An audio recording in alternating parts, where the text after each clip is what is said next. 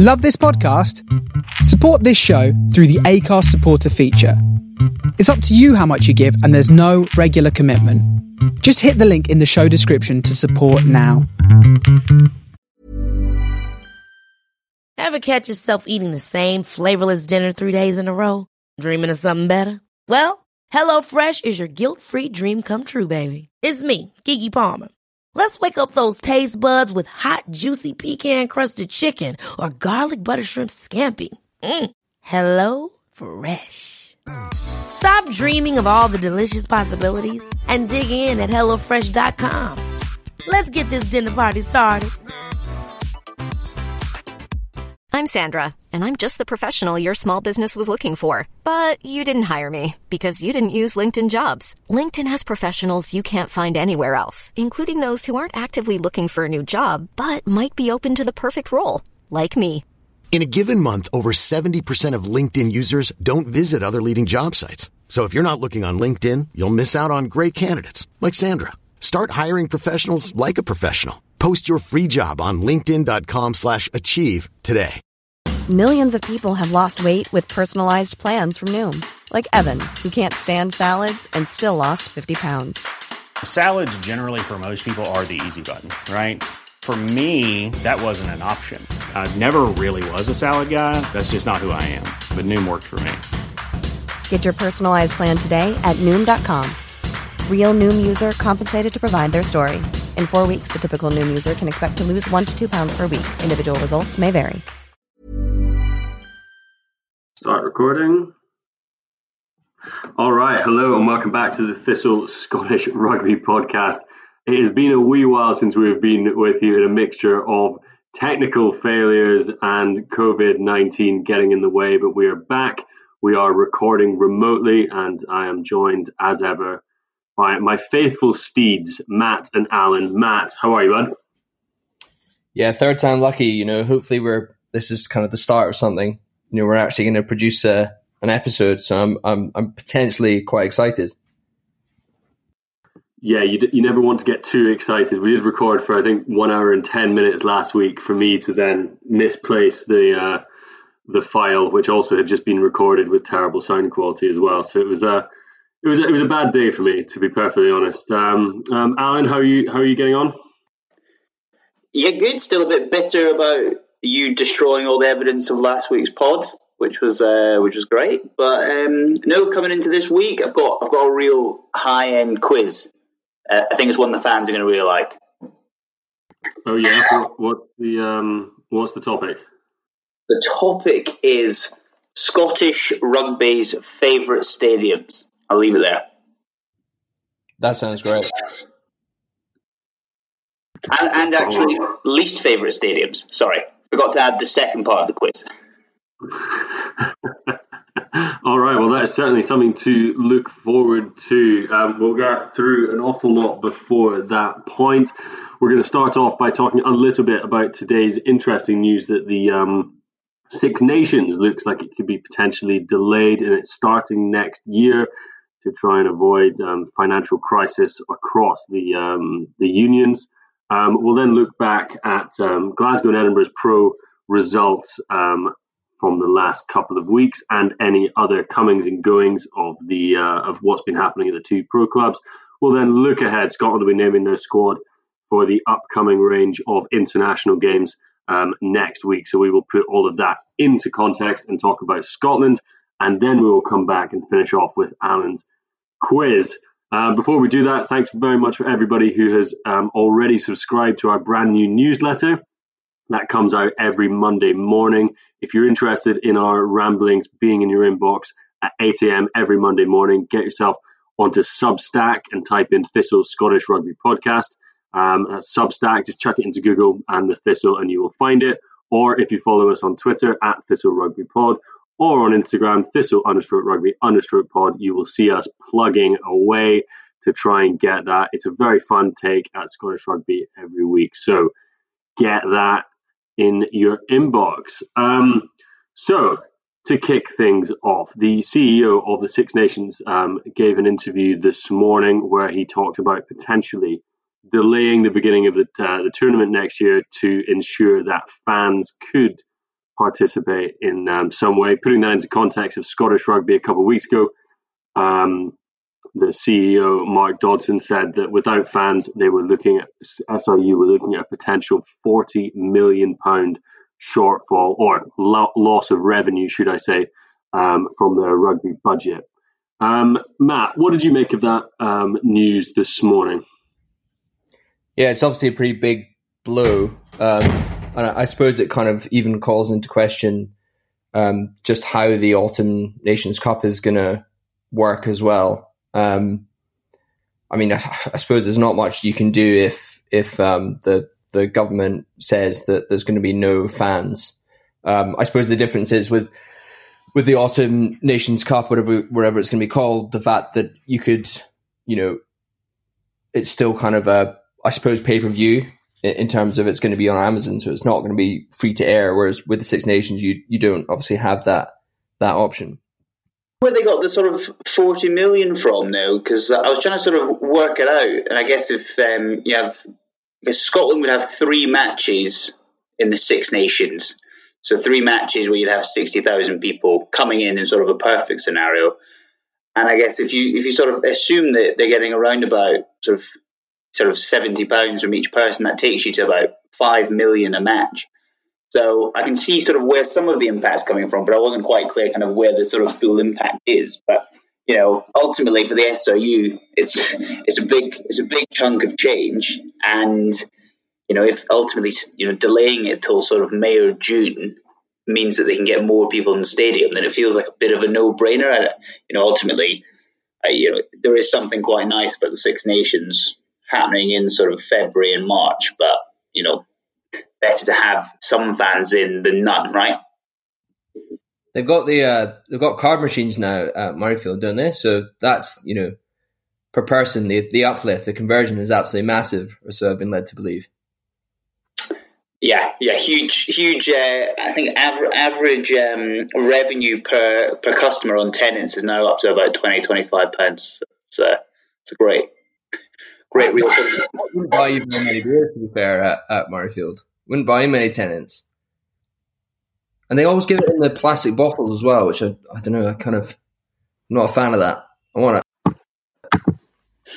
but I guess looking back to sort of the, this autumn Nations Cup, as you said, it's you know, it looks like it's there's no chance that any fans are going to be in any in any stadium in in the UK. I would imagine.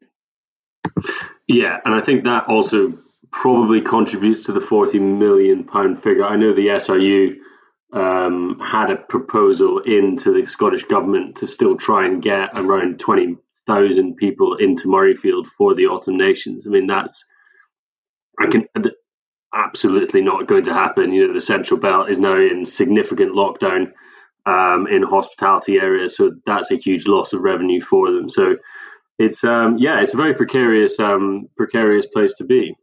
Um, but the SRU, um, I'm sure you guys have all seen this, and um, many of you may well have signed up. The SRU have come up with one revenue raising wheeze, which is a new membership um, service um, where you can get sort of different tiers. Um, at the lowest end, a newsletter if you want to get something from them rather than from us. Um, but at the top end, and possibly the most controversial of these, you can pay for access to the ballot for these tickets at the Autumn Nations Cup. I mean, if, I imagine if you've paid that 34 quid a year right now, you're not feeling too good about that investment. Um, Alan, you took quite a close look at this for the newsletter a couple of weeks ago. Yeah, I guess you know if you, if you go back to sort of you know as said why they're doing it, it's you know broadly there's there's very little ways for the SU to be sort of driving driving revenue. So trying to sort of create this kind of paid access to to tickets, I guess, is a way of sort of bringing getting cash in the door And I did see something on um, social media today about them gaining sort of six thousand members. So, but I'm not sure whether that was uh, inclusive of sort of the the free package. Um, but no, so I think you know, as you said, top tier, thirty four quid gets you basically in the ballot for any Scotland games this season if they uh, if they allow fans in. Plus, you get your your name adorned on the on the players players tunnel, which uh, we're sort of excited to see what um, the kind of best best name is. I think they'll obviously try and cut out like the really obvious one, like no one's getting like you know Chairman Mao through. But uh, I, I, re- I reckon you'll have like a couple that will be just really subtle, but we'll get through. Yeah, I wouldn't be surprised to see kind of like Carole Baskin or, or something on it. Um, did uh, has any other union done something similar to this that we've seen, or is it is it just a, an, an SRU uh, initiative so far? Do we know? It? Good question, actually. I uh, I don't know. I'll have to have to take a little have to take a little look. I don't really know what the uh, whether the, the other unions have got similar sort of structure in terms of how they how they allocate tickets. I know in England it's almost exclusively done via sort of debentures and clubs, so they don't really have this sort of similar kind of you know whereas for Scotland for the autumn internationals do obviously do it via sort of season tickets and sort of general sales.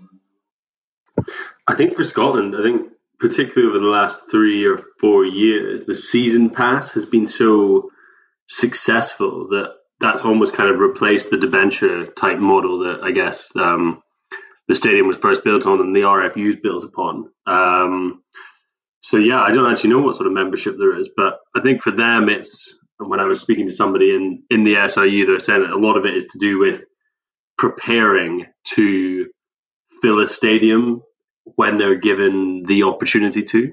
So a lot of it's track it is track and trace. You know, it's it's it's making sure you've got a database of people who you know who they are, where they live.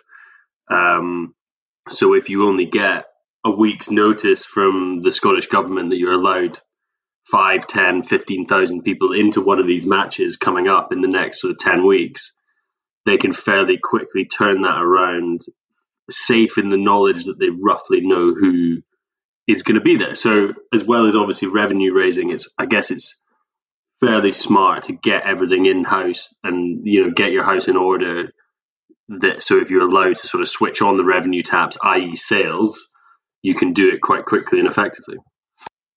I guess I, I, I agree, and, and obviously that latter part around about around about knowing about being able to get to kind of the tickets allocated quickly and knowing who's in the stadium are all sort of I guess fair points. I guess you didn't need to charge people for that, though, right? They could have just settled for their free personalized um, personalized newsletter, which is essentially just going to be like a Microsoft Word mail merge with their name on the top of it. So well, exactly, and I guess we, we, we were sort of joking around is the fact that so the the top membership is the Nevis, which makes sense. It's largest mountain in Scotland. And then the second tier, which is the you know, your nineteen pound tier, is uh, is named the Macdui, which is the second largest mountain in Scotland. And then the last package, which is that is that free package that you referenced, which gets you the uh, the highly anticipated personalised newsletter, second best newsletter about Scottish rugby, is uh, the Lomond, which is the 182nd highest mountain in Scotland. But to be fair to them, the third highest mountain in Scotland is like Rayrick, which doesn't have like just quite the same ring to it as the other two. I bet you've pronounced that wrong as well. Almost, almost certainly, almost certainly. The, the, just to correct you on the personalized thing, you're also you can also tick a box as to whether you want Glasgow updates or Edinburgh updates. So, you know, it, it goes beyond just your name. Well, then, um, as a data gathering exercise, I suppose chucking in a little bit of personalization is the least they can do. But we obviously have to keep a very close eye on the uh, the latest lockdown um, restrictions because it certainly isn't looking fantastic um, for people's um, ability to go out the house and congregate in large numbers um, in the coming weeks. So it feels to me like we will be very, very lucky to see any fans this side of uh, this side of the, of Christmas, and I guess hopefully a little bit of loosening for the Six Nations starting sometime in the in the early spring. Um, but from that sort of quite dour um, prognosis of the world, I suppose we get to look back at what was also a really dour weekend of um, Scottish rugby. We're going to start by talking about Glasgow, then we're going to talk about Edinburgh, and then a little bit of Scotland at the end. But um, should we start at the sports ground, um, where Glasgow seem to always start their Pro 14 campaigns? They kicked off against Connacht. Um, and what was actually, um, I know you were watching it, um, Alan, a, a, pretty entertaining loss, but a loss nonetheless, 28 24, and one which seemed um, quite familiar in terms of Scotland playing against Irish teams, in that Glasgow made lots of mistakes and, and Connacht took their chances. Is that a fair reflection of the match? I think that's probably a caveat to to the statement um, entertainment entertaining match. There was an entertaining second half. I think the, the first half was was some of the most sort of dire and uh, uh, frustrating sort of rugby I've watched in a very very long time. And I think to to your point, I, I think you know Glasgow will leave being highly frustrated because ultimately you know, I think they had more opportunities to, to win that, to, to sort of take points than Connacht did. And, and actually, ultimately, I think it was their discipline that really sort of let them down. There was just a lot of key moments where Glasgow just sort of gave away quite needless penalties. And it was, it was a bit annoying because actually, I think there was, there was enough in that game, especially to, to sort of, you know, be quite optimistic about, about the season. I think, you know, we'll probably talk about it in a bit of detail, but you know, Huw Jones at 15, you know, great to see him kind of continue on some of the form he sort of uh, showed glimpses of in the 1892 sort of matches, 1872 matches, sorry, not 1892. Um, it's, it's such a big fixture, you can't get the name wrong. I know, it's like 1066, like you just can't get out of your head sometimes. Um, but no, obviously Huw, Huw Jones probably, you know, on reflection was probably the star man on the Glasgow side. But I actually thought in the pack that people like Matt Fagerson, Scott Cummings, and even sort of Fraser Brown were sort of lo- looking fairly strong. And so, um, I, whilst obviously it's disappointing to lose away away at home at Connacht, I, I actually don't think Danny Wilson's going to be that upset with the performance. I think um, th- there's sort of a bit of a as far as I can see it, like a bit of a negative um, attitude around Glasgow at the moment, externally, at least amongst fans. And I think a lot of that is due to the fact that, you know, in recent years, you've seen Finn, uh, Hogg, and, and Jonny Gray leave. Um, and I think, you know, that there's been a bit of disappointment that Dave Rennie has been replaced by Danny Wilson. Um, but I kind of, I kind of look at that Glasgow team, and I, I, I get the sense that like you know the likes of sort of Fraser Brown, um, even Ryan Wilson, um, you know Kebble, uh, Cummings, they're the kind of guys who actually might thrive under that sort of um, preconception from people. Um, and I, I kind of feel like, yeah, particularly that that first half was very disappointing. But I think there was enough in the second half um, to sort of make me think, you know, this Glasgow team might use that to their to their advantage. Um, and there's been quite a lot of talk about Danny Wilson coming in and maybe playing like a more conservative or more practical um, style of rugby. Um, and it, will be interesting to see whether Glasgow can start sort of implementing that. No, agreed. And I think, you know, there was sort of hints of it at the weekend, but I think when you do look at that potential starting front five of Kebble, Brown, Fagerson, Gray, Cummings, and then off the bench you'll have Turner, um, Saluki, and you know maybe like Harley or Nakarawa, right? That in terms of a foundation for that team, like that is very strong. And you know, I think hopefully if if Danny Wilson can like can get Hastings really managing that team effectively, which I think he has done in patches over the last sort of year or two, but but not at a great consistency, then I, I genuinely think Glasgow could be a you know be a, be a pretty good team this year.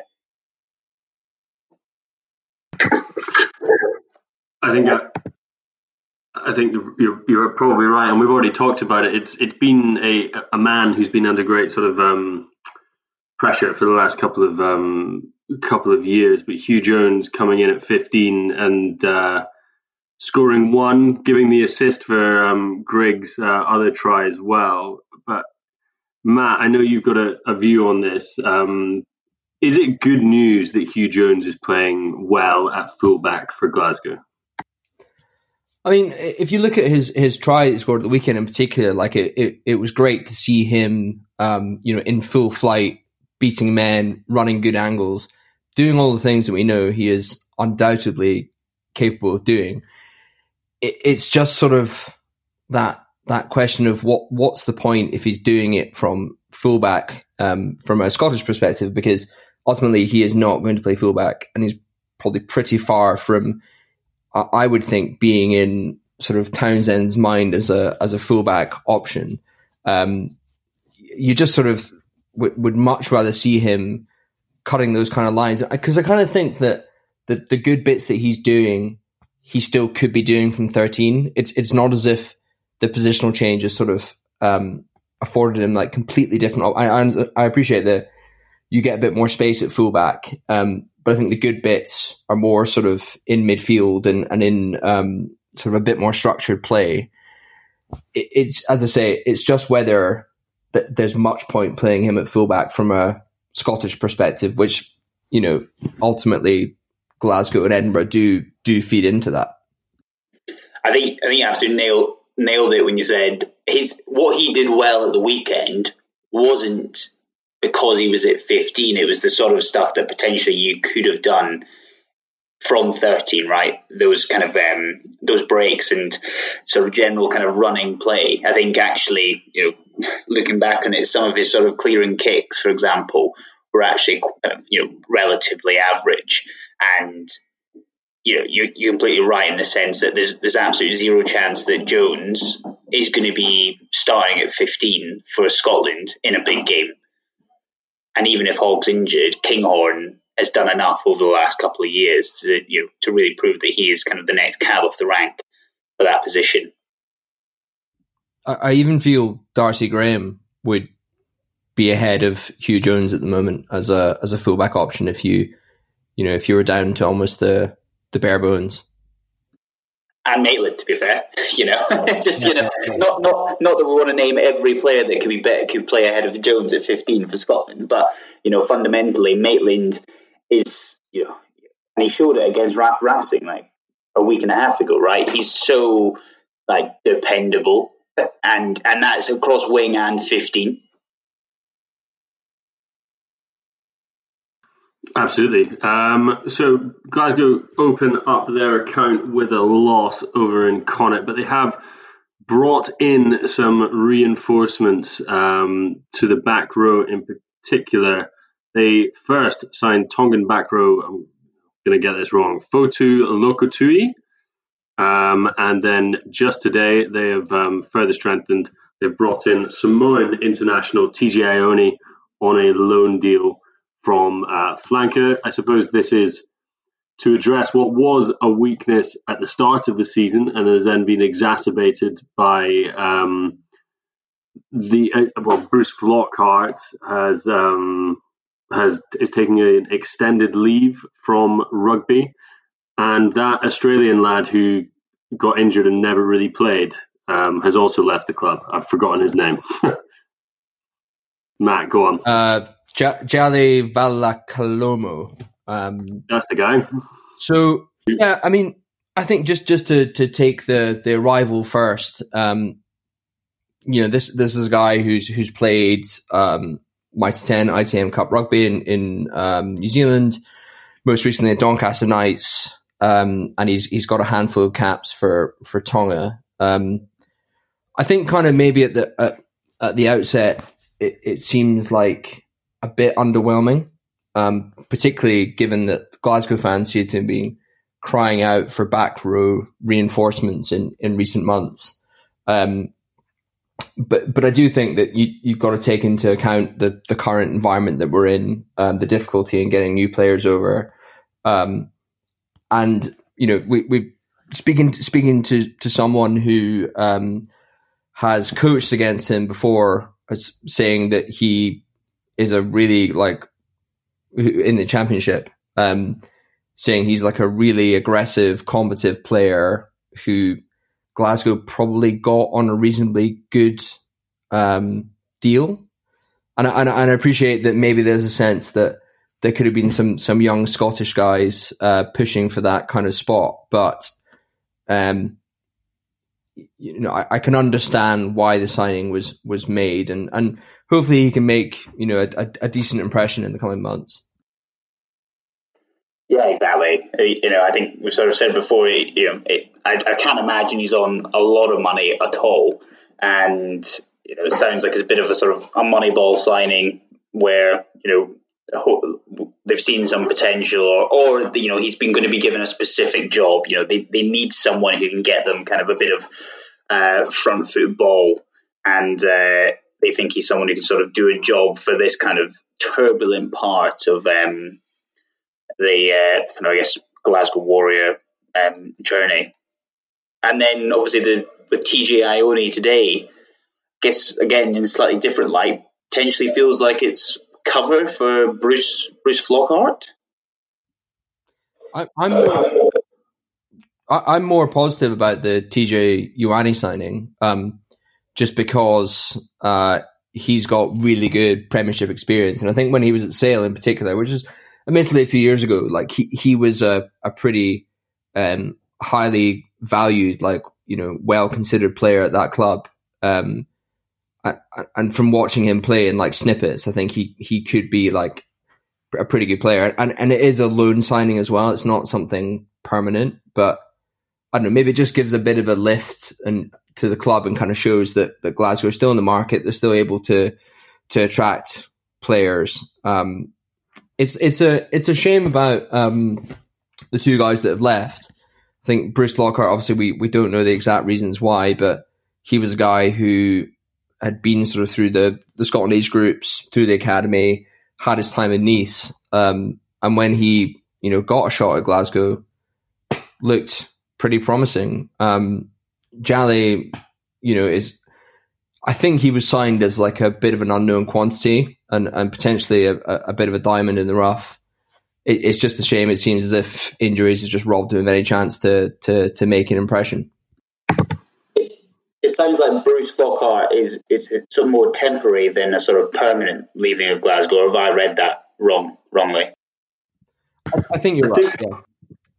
They're being pretty tight-lipped about it there's not an awful lot of information out there beyond the fact that he's taken a sort of extended leave from the game. So there's no use speculating around what that might be. And I agree with you, Matt, that when he did have his chances last year, he looked like a really interesting and exciting sort of young young prospect. So I hope he does come back in, and I suppose being able to replace him with a loan deal with somebody who's as experienced as Ioane, or you know, bring someone like that into the squad is probably pretty useful for Glasgow. I agree with that.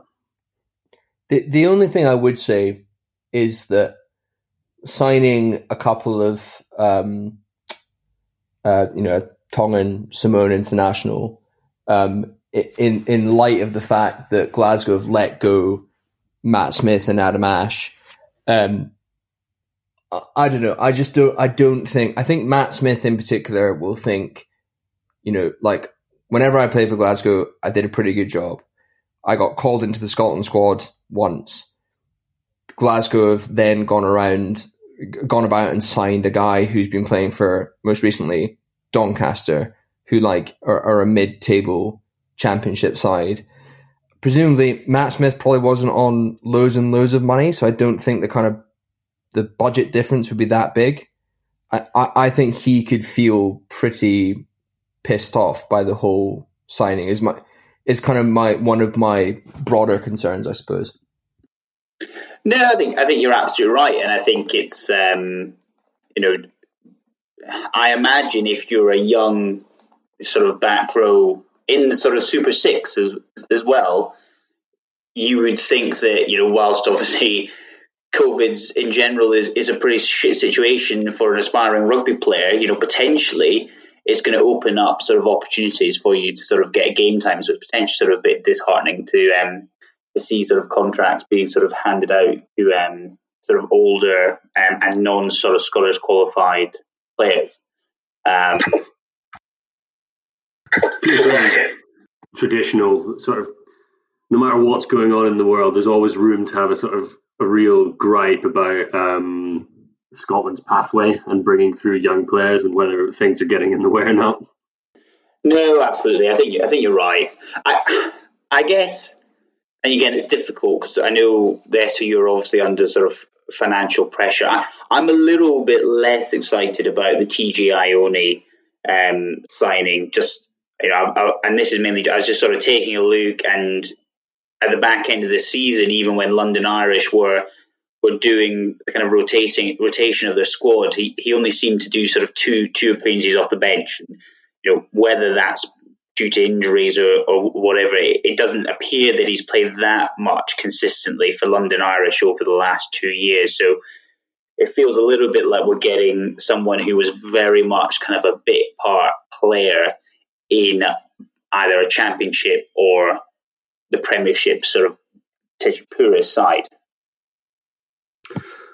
Well, only time will tell how much he is used when he comes into the Glasgow squad. They face off this weekend against the Scarlets. A little, little Sunday evening treat, a 5 p.m. kickoff uh, for their first game at Scotstoun um, of the season. Um, and sorry, the, the the other signing we didn't talk about with Glasgow was young uh, Connor De Bruyne. Of course, I've completely, I've, I've, I've, uh, I've jumped on. So Connor De Bruyne, who for people who don't know, young, young uh, guy, high school kid in South Africa, not unlike Jordan Venter, who came over to um, Edinburgh recently, or was announced coming to Edinburgh recently. Now we they're spotted, mates. or they're mates. That was the whole thing. Ah, they're mates. That, that well, there we go. Out that Jordan Venter sort of did a, a few Edinburgh fans must be following him now on social media.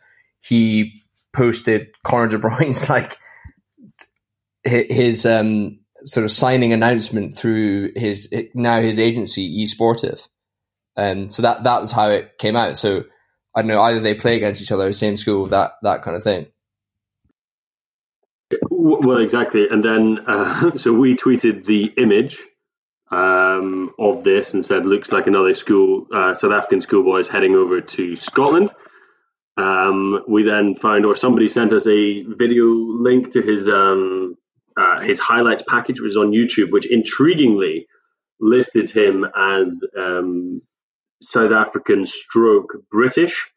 Um, so there was an awful lot of speculation that he is Scottish qualified. And we then managed to get confirmation right from the top. Connor's mum responded to us on Twitter confirming that um, her dad, so Connor's grandfather, was a uh, born and bred Glaswegian. So therefore, Connor is um, Scottish qualified, and he will be joining the Glasgow Academy um, when he finishes school this summer. So there has been absolutely not not a peep out of Glasgow or the SRU to confirm any of this, but I'm taking his mum's word on this. So um, I guess they'll have to confirm it at some stage. Yes, it, it's it's it's an interesting one. I, I think it's probably something that gets up people's goat just because I don't know that there is an academy in place, there is a pathway, and to bring in a South African who admittedly is Scots qualified. I don't know. Uh, just something about it slightly um no like grates with me i feel that um that the academy system clearly, I don't know it, it, implies that the academy system is not fit for for purpose to me. But but once again I, I do get that like scotland has a tiny player pool only two pro clubs. You've got to you know capitalize on on any opportunity that, that, that you can. Yeah, absolutely. And I, I, think when we talked about it, um, when we also talked about Jordan Venter, I mean, these are relatively cheap, um, cheap signings. Um, they've obviously done something to um, to uh, to catch the eye of any sort of selectors or pros down there, and sort of come over on academy contracts and see how they go in the Scottish system. Um, so I, I do I do agree with you. I think it's a little bit of a funny way, and if I was a 17 year old Scot that was, you know, playing under 18s and was eyeing up a Super Six contract, you would find it a bit funny. But we've kind of got to play in the world in which we're living in, and he is, you know, Scottish qualified by the rules. So you know, maybe he really he's grown up really wanting to play for Scotland. What do we know? Maybe he's been, you know, last two years stays up every Friday, Saturday night, Glasgow Zebra, just you know, not interested in like girls going out wherever he's from in South Africa. Just an absolute kind of hardcore Glasgow ultra. We don't know. I think that's almost certainly true. I think that's exactly what he is.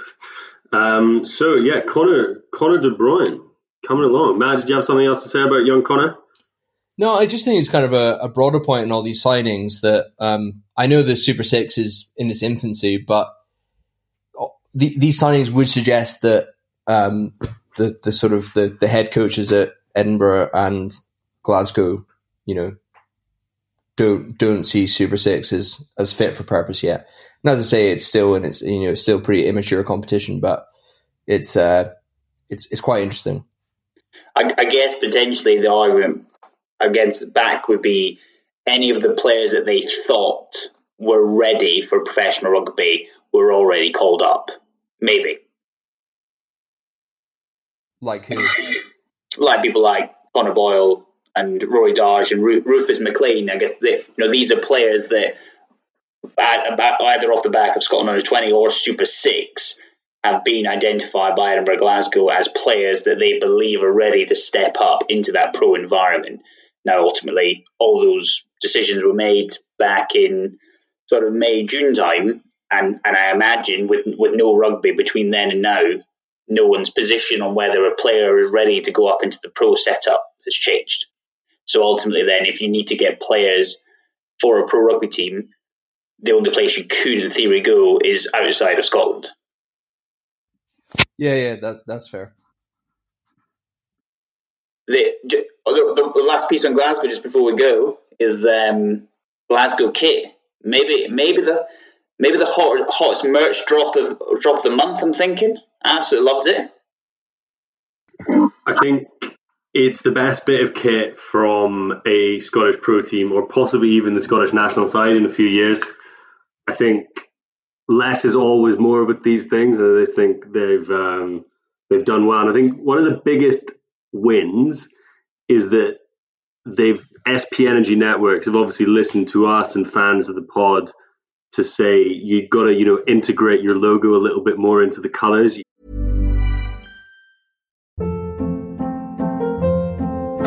Hold up. What was that? Boring. No flavor. That was as bad as those leftovers you ate all week. Keke Palmer here, and it's time to say hello to something fresh and guilt-free. Hello Fresh. Jazz up dinner with pecan-crusted chicken or garlic butter shrimp scampi. Now that's music to my mouth. Hello Fresh. Let's get this dinner party started. Discover all the delicious possibilities at hellofresh.com. Hiring for your small business? If you're not looking for professionals on LinkedIn, you're looking in the wrong place. That's like looking for your car keys in a fish tank. LinkedIn helps you hire professionals you can't find anywhere else, even those who aren't actively searching for a new job but might be open to the perfect role. In a given month, over 70% of LinkedIn users don't even visit other leading job sites. So start looking in the right place. With LinkedIn, you can hire professionals like a professional. Post your free job on linkedin.com slash achieve today. Can't just be slapping on this giant green box. And that's just made such a big difference not having that like really minging SP Energy Networks um, logo on the front. Yeah, the green and yellow on like black was one of the most heinous combos on any sort of sports kit globally. And yeah, and now they've made it white. It just looks so much better. There's there's still a wee bit of tartan on the sleeve and on the bottom of the shirt, which on the on the home shirt, which I'm not a fan of, because the the white shirt, the away strip, doesn't have any of that, and it looks so much better for it. I do get I do get the feeling that somebody at Macron just they can't quite ever step away. You know, they're like, this is looking great.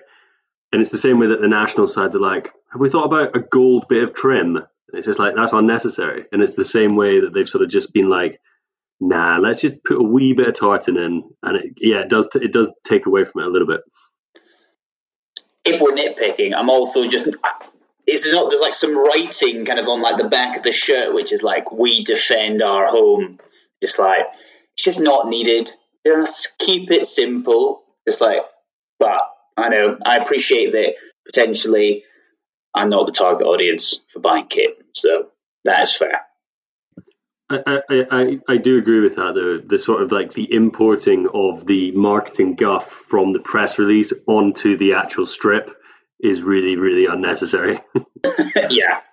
Whatever it takes though. Hashtag whatever it takes. Hashtag whatever it takes. So yeah. But yeah, they they they have begrudgingly done quite well with that one and think they'll probably sell quite a few of those. I actually was just flicking through their Twitter to see what to see if there's anything we've missed. And I think they've launched a training top, which is based on that really nice, like sort of late '90s Glasgow top. You know, the red and blue one that had like the Caley 80 logo on it. Oh, that's an elite top.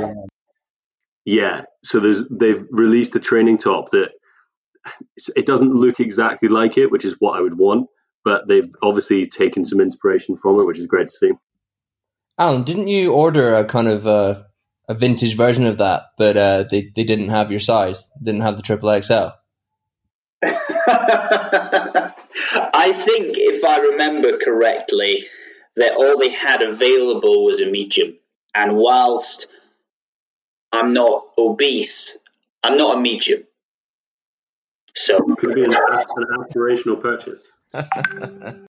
there, there's sort of aspirational goals and then there's sort of pragmatic, realistic goals. And uh, I don't know that that very much fell into the former. And I'm I'm very much a pragmatic man. So no, purchase was not made. All right. Well, on that on that uh, on that message, we will leave Glasgow behind. As I say, Scarlets this weekend coming to Scotland for the first game of the uh, uh, the first home game of the Pro 12 stroke 14 campaign, 5 p.m. Um, down the other end of the M8, Edinburgh got off to a really, really miserable start, I think it's safe to say. They went down 25 10 to um, the Ospreys at Murrayfield. They went into the lead um, and then they didn't score any points, I think, for I think it was 55 minutes um, and then ultimately, you know, conspired to to lose 25-10. Um, and this one had the real feel of like, I don't know, are Edinburgh? I'll come to you first, Matt. Do you think Edinburgh are sort of hungover from their, you know, throwing away their semi against Ulster and then subsequently, you know, getting a bit of a shellacking from Bordeaux, and they're just not really at the races for the new season yet?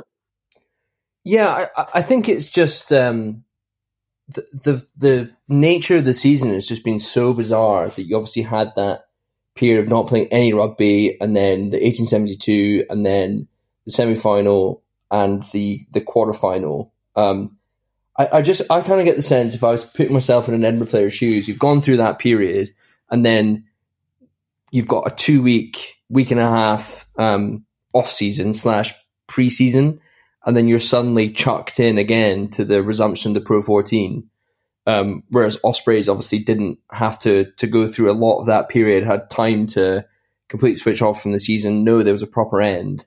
I, I just think that, that that must have an impact. Um, and you, combine that with the amount of injuries that Edinburgh have had to to sort of you know key players like um, or unavailability as well, like you know Richie Groom, Van der Merwe. Like you just kind of feel. I think that there's maybe a bit of an overreaction, particularly to this match, um, that doesn't quite take into account the circumstances.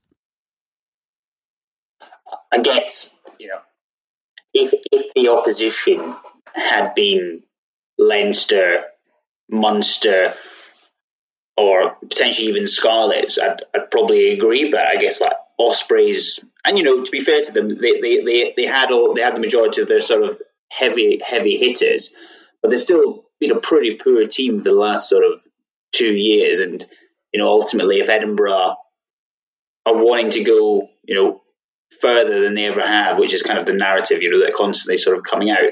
Like they got to they got to be doing so much better than they did uh, they did on Saturday night. Um, I get that there was kind of a few there's few injuries, and obviously Bradbury and Crosby went off relatively early. But even then, you'd like to think that you know a team that had you know double figures in in, in international caps should be putting away the Ospreys at home. I think what I find most um, surprising about it is like if this was your first ever game and you didn't really understand, you would think that like it never rained in Edinburgh. Like they just could not catch anything. The handling from Edinburgh was so so bad, and you just think surely Scottish teams should be better in these um, awful conditions because we're. I mean, the number of times they must train in those conditions alone must just be. Uh, but then again, I suppose Wales isn't exactly a tropical island, is it? no, I guess there was. You know, there's been question marks about the the leadership within the sort of Edinburgh team, and I guess when you look at that squad that was out there last Saturday, and you've got people like Rambo and you've got people like Grant Gilchrist, you know these are Edinburgh and Scotland captains, and you'd like to you'd like to think that these are the sort of people that are, are going to are strong leaders and going to be able to sort of drive um, that high level performance. But I know there's been sort of some question marks in the press. I think it was was John Barclay in the Times was sort of coming out and saying that maybe the culture that Cockerill creates doesn't doesn't allow for sort of almost like leaders on the pitch. Yeah, it was interesting that because uh, Cockerill in his interview that where he mentioned the sort of lack of leadership on the offside line was saying, "I really, really want people to challenge me." Um, so you know, it's difficult to to figure out exactly how that how that works out. Um, I, suppose, like you know, Gilchrist and, and McInally, if you just take two people, two examples, like they are experienced guys, but you know, they're for for both Edinburgh and Scotland across the majority of their career, they are not used to winning big games, and I think that's what Cockerill was was getting at.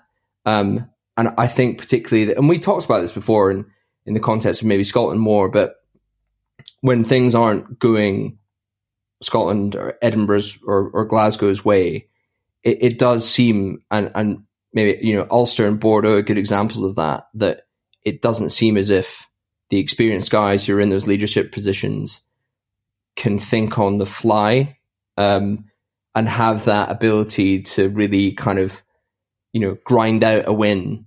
Um, you know, regardless of of how exactly they, they, they get to that point. Yeah, and we're, they're sort of got um, they're going to be tested by one of the better teams in the uh, in the division this weekend. They're playing Munster away. So, I mean, what do you think about their chances going into that? Do you think the Ospreys will act as a bit of a wake up call for them, or do you think sort of Edinburgh are going to continue to sort of plod along in this malaise, Alan? I mean, you're obviously hoping for something better than last last week. I guess the the concern is with Mata out, and then it looks like Crosby and Bradbury are both going to be out. You know that that gives you you've you've lost a lot of kind of heavy hitters in the back row. Appreciate obviously Watson sort of started on the bench and Richie was sort of self isolating. So that hopefully with them coming back, you should at least be as good, if not better, than they than, than they had last week. It's starting to worry me that Pyrgos is potentially the biggest biggest loss that Edinburgh have. It, you know, whilst you know, I know we've got our concerns about Van der Walt and and obviously Shiel and has potential. It almost feels like that back line is just not getting the direction it needs, and especially in a game like last Saturday where, as you said, it's, it's, it's raining.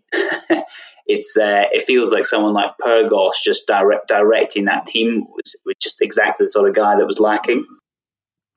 Yeah, I, I actually agree, which I never thought I'd be doing. That you sort of be um, wishing, you know, more than anything for the return of Pyrgos. I, I think it's maybe not completely to do with the the back line. I just think it's more the the control in general. Like I think Pyrgos out of those nines has probably the best box kick. Um, and and as a result, that I, I think when Edinburgh do well and play well, um, a lot of it does revolve around that kick chase and and Pyrgos being able to sort of organize those those forwards effectively. Because I think I think someone like Nick Groom, and I think you probably say this about the other uh, the other nines, um, Shiel in particular. I haven't seen much of this nothing guy, but they're probably more running nines than than Pyrgos is. So I think he kind of sets the tone um, and just provides that kind of direction and, and organization.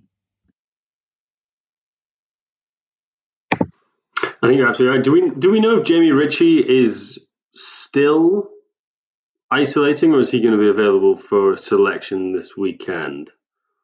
I haven't seen anything, I, I, but I did see indications that Zander Fagerson and Tom Gordon, who were also self isolating last weekend, will be available this weekend. So I guess on the assumption that he's not having to go into isolation for for a two week period, um, then he should hope, hopefully be be available. And I guess it'd be interesting with Munster. I, I I did see something today that says that I don't think they trained today because they're waiting for kind of a full round of um, testing to come back. So I think they're getting sort of the full results uh, tomorrow ahead of kind of the game on Saturday. So um, hopefully, I guess. Um, well, I guess maybe hopefully I was going to say they hopefully have COVID, but that is very not appropriate. Um, but no, it's uh, they'll hopefully get that get those back tomorrow, and then we can um, we can still have the game on Saturday. Can't believe can't believe you're trying to get us cancelled, Alan, by wishing COVID on um, on people. no, I myself. I caught myself. It was a, a momentary lapse in uh, ethical thought. I certainly know that um, the Scarlets had one case, but the game against Glasgow is going ahead, and hopefully the Edinburgh Academy have not been out um, on the piss again and um, spreading coronavirus all around the squad, and we will get a game on Saturday night. Since we were talking about um, we were talking about kits with Glasgow there, Edinburgh obviously announced theirs a couple of weeks ago, but they sort of slipped out, um, hoping that nobody would notice. Probably the ugliest training top that we've seen since. Well, it's very similar to that orange and blue stripe kit from the sort of like the uh, the late '90s, early 2000s. It's um, in contrast to the Glasgow stuff. That Edinburgh training top is um, is one of the worst, isn't it? It it is so bad. Like it's kind of it's not quite Dundee United, but it is those kind of colors. just like I don't know, there's something about it in the in the the launch they did, which, is with um Mark Bennett and Andrew Davidson. It it like don't know, just doesn't seem to like fit them that well. And oh, I reckon they put that on and think we do not want to be wearing this kind of strip. Like it is terrible. It's going to be the one that will, will be available for like 10 quid come May next year because like, they've not been able to shift any of it. What, what was the what was the orange color again? How did they um, articulate it with the with the original Edinburgh kit? Like burnt, it was a burnt orange. Yeah, it was from the castle, wasn't it? Because of like lava. Yeah, it's it's burnt orange, inspired by the lava of which you know Edinburgh is built upon. Literally threw all that stash into the lava. You burn it, burn it all. it's, it's not as if like people from Edinburgh sort of associate themselves with you, you know volcanoes or lava either. It's not like they're sort of going around talking about how that lava runs through their veins or anything. Like it's just mad. Speak for yourself. You should see my tattoo. Yeah, that's a good point, actually. and then um, just chatting about kit, biggest piece of news of the week. We will be getting an a signed Chris Dean home shirt sent to us due to our obviously uh, sponsorship of his uh, his home shirt last season. Yeah, absolutely. We've been we've been asked if we want a personal message on it as well. So um, I guess I d- I don't know what we want that to be. Um, something about us being his loyal subjects or something like that. Alan, what do you reckon? Should we do? We could do. We could just put out on Twitter. Funniest, you know, give us and whatever we think's the best. We'll just ask for. Yeah, let's do that. So if you want to um, tell us what message you would like from Chris Dean that would be on our shirt that he's got that Edinburgh have got to send us. Uh, I'm looking forward to my conversation with the Edinburgh Comms Department tomorrow morning already about this. Um, so yeah, we'll put it out on Twitter if you're listening.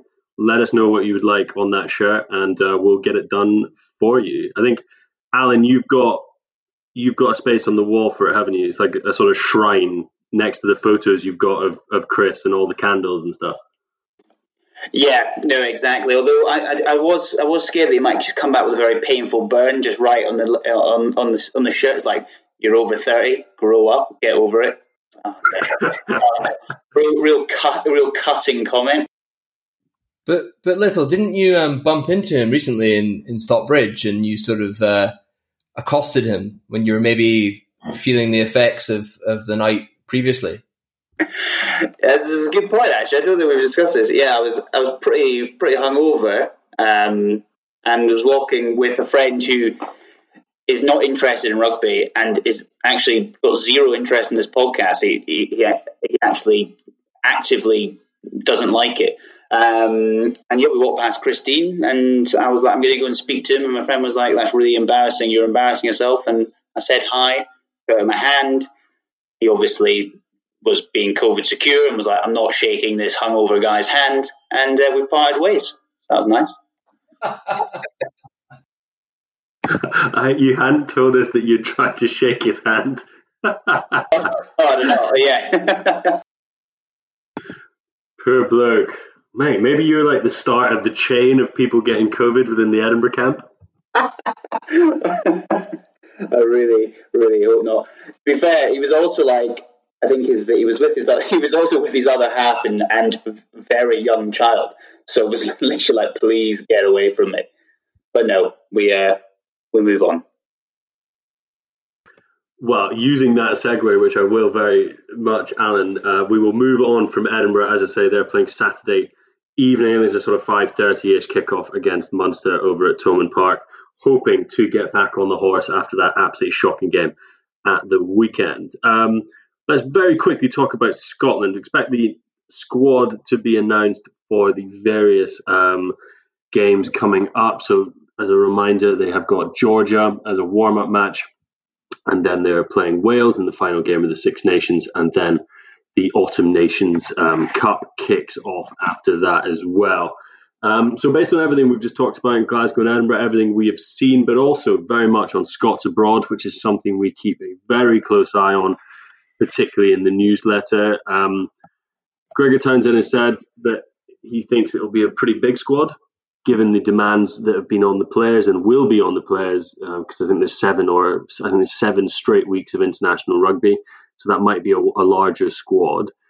Who do you think we might see making their first um, appearance um, in a Scotland jersey, Matt? Um, yeah, it'll be really interesting. Obviously, just because there there has been so much more rugby in, in England, for instance, um, than than in Scotland. Um, you know, I I, I wouldn't be. I, maybe I would be a bit, wee bit surprised, but I think that Callum Hunter Hill down at Saracens um, has done like a, a really good job um, in, in England. I think that um, maybe when he first moved down there on this loan move, it was it was a bit a bit odd, um, and you kind of thought that going to that club, he's not going to get much game time, considering the the second rows in particular that that were in front of him. But he seems to be pretty well valued by the side, and and the fact that he's sort of been um, playing at both five and six uh, makes you think that he's got some sort of versatility. Um, I, also do feel that, that, there will be some sort of surprise bolter that comes in completely um, out of the blue that we haven't really considered. But I kind of look at the guys who are Scots qualified um, and the likes of Cam Redpath and Fraser Dingwall, who have been in England training squads. Um, I just kind of get the sense that if Townsend gets in their ear and sort of um, pitches to them, I don't think it would be too much of a stretch to see them coming over. And I, th- I think I actually don't think Dingwall's that good, but I think Redpath would be a really interesting player to be part of that um, Scotland setup. Alan, what do you reckon? Any uh, any new faces? Um, I think maybe Tom Gordon might might get in. I think he was his form at the back end of last season, and he probably offers something a little bit different to sort of the rest of um, the back. I don't think he'll obviously start in the big games, but I think potentially offers something slightly different to the the other flankers in in the squad. And then I know we sort of chatted a little bit about um, Sam Sam Hidalgo-Clyne, but I guess you know if they're looking to see who fills that that fourth scrum half slot. It, doesn't really feel like there's that much value in taking Pyrgos out of the Edinburgh setup these days. So probably potentially sort of him or Charlie Shiel or Jamie Dobie. There's quite a lot of them that could sort of make their way in. Tom Gordon doesn't even start for Glasgow though. Like Chris Fusaro starting ahead of him. Tom, I think Tom Gordon would have started this weekend if he wasn't in self isolation. Oh, there was. Yeah, good point. I suppose we're probably taking it as read because it's been so trailed in the media and it's been such a, a cause of excitement. But Duhan, um, Ollie Kebble, perhaps Jaco van der Walt also getting their first call ups into the Scotland squads. I mean, Duhan goes without saying, very excited about that. But what do you make of the other two? I, I think, in particular, having Kebble there as your backup behind Rory Sutherland is a, is a is a sort of big um, upgrade on uh, like Gordy Reid, who it may would have been before. Um, I think Jaco is like a, a, good enough number three, um, and I think ultimately he he plays in quite a different style to. He's more of that I think Duncan Weir style than Hastings and and and uh, and Finn. So you know, he, he gives that sort of different option, I suppose. I mean, I, I actually, I really don't think he's much better than Duncan Weir, but, um, you, know, I, I, think he's been doing a good enough job at, at Edinburgh to, to sort of merit a, a call up.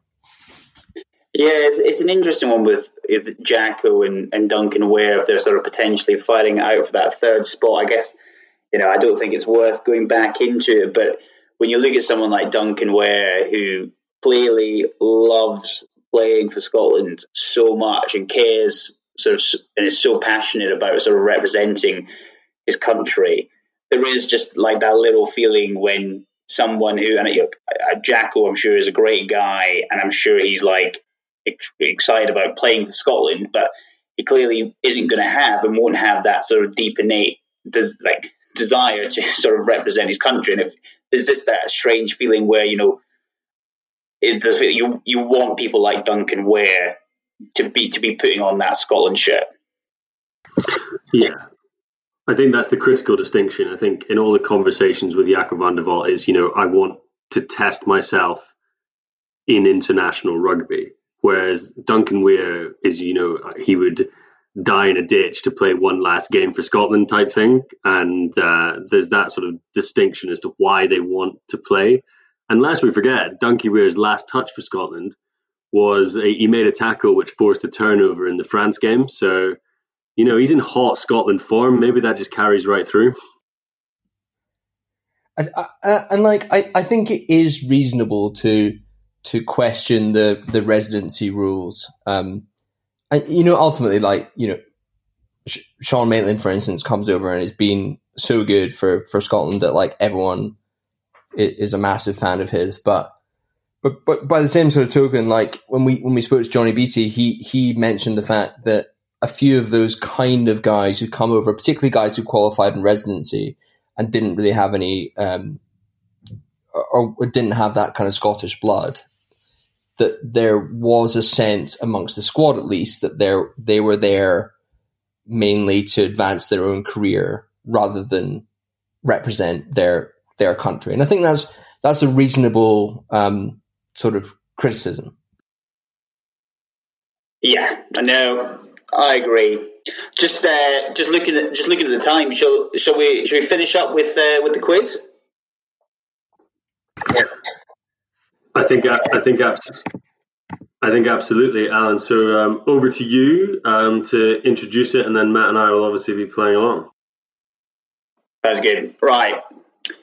There, there is 30, and this is according to uh, ESPN, so just caveat anyone who comes at me with that's incorrect. According to ESPN, there is 30 stadiums in the world that Scotland have a 100% record at. And 26 of them, it's one game. So they played one game, won one game. And so that, that includes stuff like McDiarmid Park or like Kingsholm from the Rugby World Cup. But there is four where there's it's more than uh, there's more than one. So I'm going to give you a little quick, brief five ten seconds and have a think. There's four stadiums where Scotland have played more than once and have a 100% record.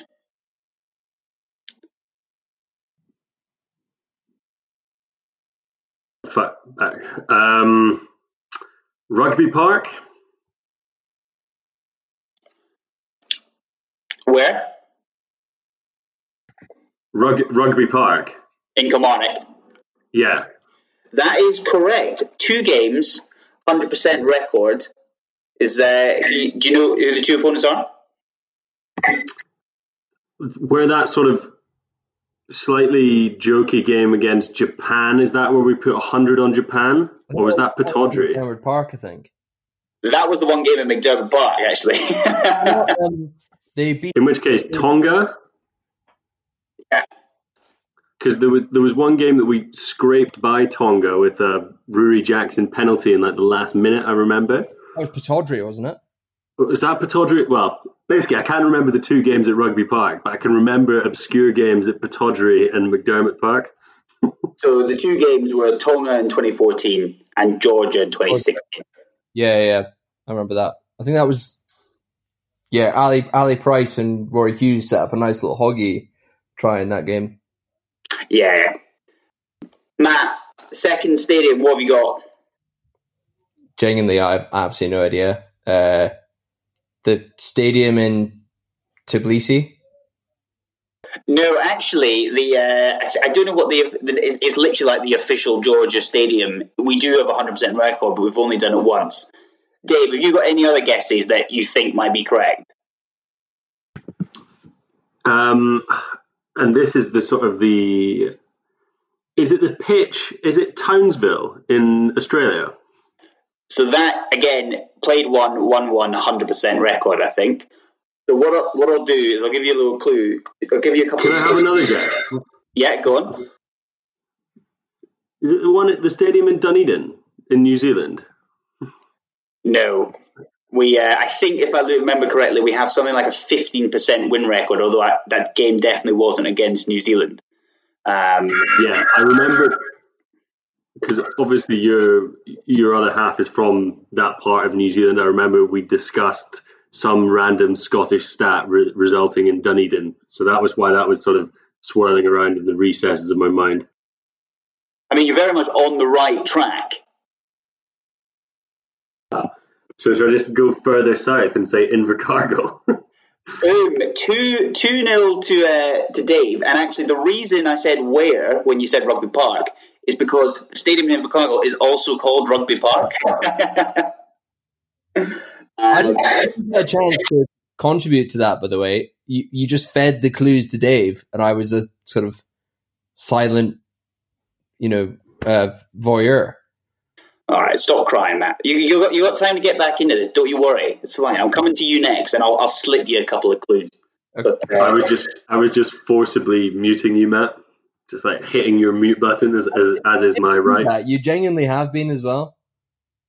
the uh, the two games, Georgia and Romania, obviously the 2011 Rugby World Cup. All right, Matt.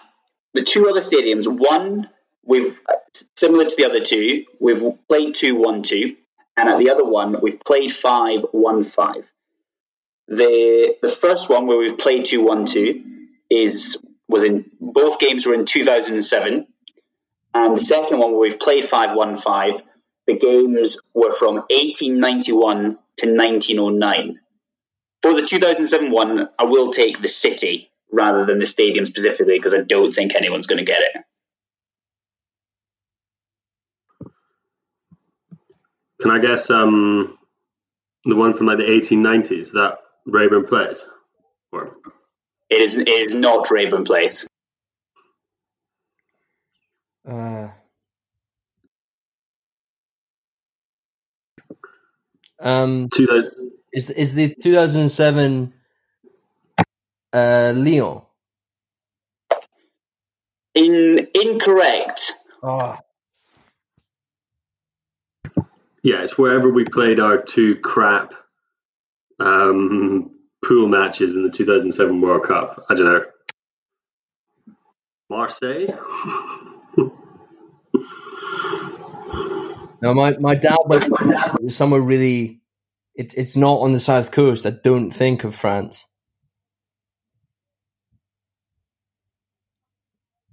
Any other clues? It, it's it's it's near near the Alps. It is. I think it's called like the regions like the Rhone Alps. I'm not pronouncing it correctly. Um, 2007, you're right. Rugby World Cup with the two games at Murrayfield against Portugal and New Zealand. Sorry, against Romania and New Zealand, and then we played Portugal and Italy in this one kind of um, city in almost like eastern central France. Saint something. Stop me, Saint Etienne. Etienne. You just muted me before I said it. yeah, San Saint Etienne, two out of two, Portugal and Italy. The, the last the last stadium, so five out of five between 1891 and 1909. The stadium is in the UK.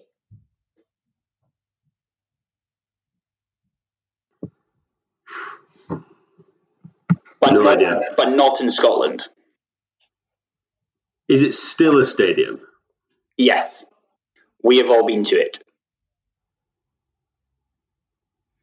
Um, is it um, the athletic ground? It is Richmond Athletic Ground. Scotland played England five times in 1891 and 1909 and won every single one. Wow. Yeah, yeah, yeah. So uh, that was quite cool. It was a cool little stat.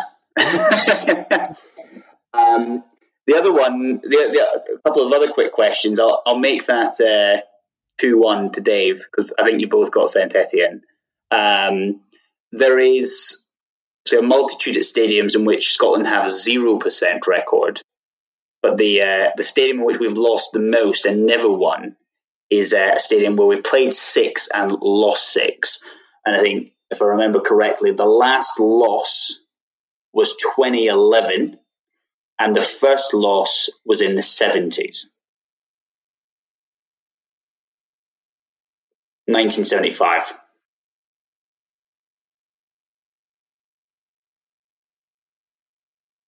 So 2011 is obviously a Rugby World Cup year. Eden Park.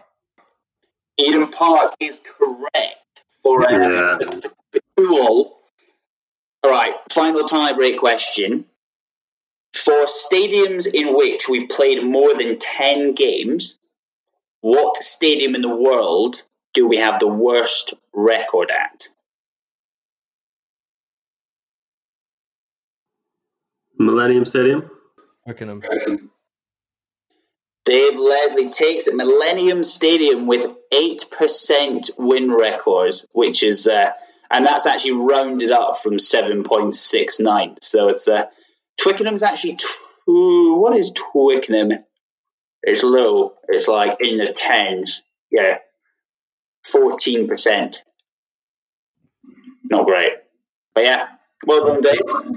Hope that was mildly interesting. Yeah, thank you very much. Delighted to have um, delighted to have taken the win. Um, well, we're going to finish up there. Actually, Jamie Lyles just tweeted something. Do you remember the story he wrote about that South African lad who'd grown up in Pilton and he'd come over to Edinburgh on a trial? Yeah, I saw. His name is Jare Ongood to Beju or something along those lines. He's just signed for the Ealing uh, Trailfinders. Yeah, So there you go. all that. Good to see him get a contract, but clearly not um, in Scotland.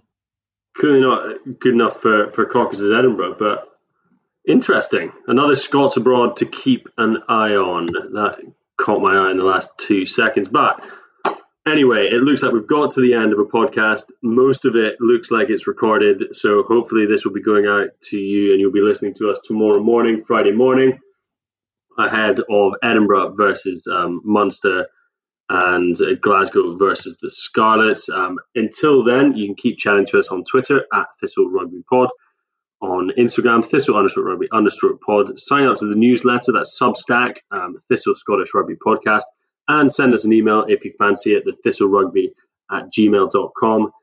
Until then, we'll speak to you soon. Ever catch yourself eating the same flavorless dinner three days in a row? Dreaming of something better? Well, HelloFresh is your guilt free dream come true, baby. It's me, Keke Palmer. Let's wake up those taste buds with hot, juicy pecan crusted chicken or garlic butter shrimp scampi. Mm. Hello Fresh. Stop dreaming of all the delicious possibilities and dig in at HelloFresh.com. Let's get this dinner party started.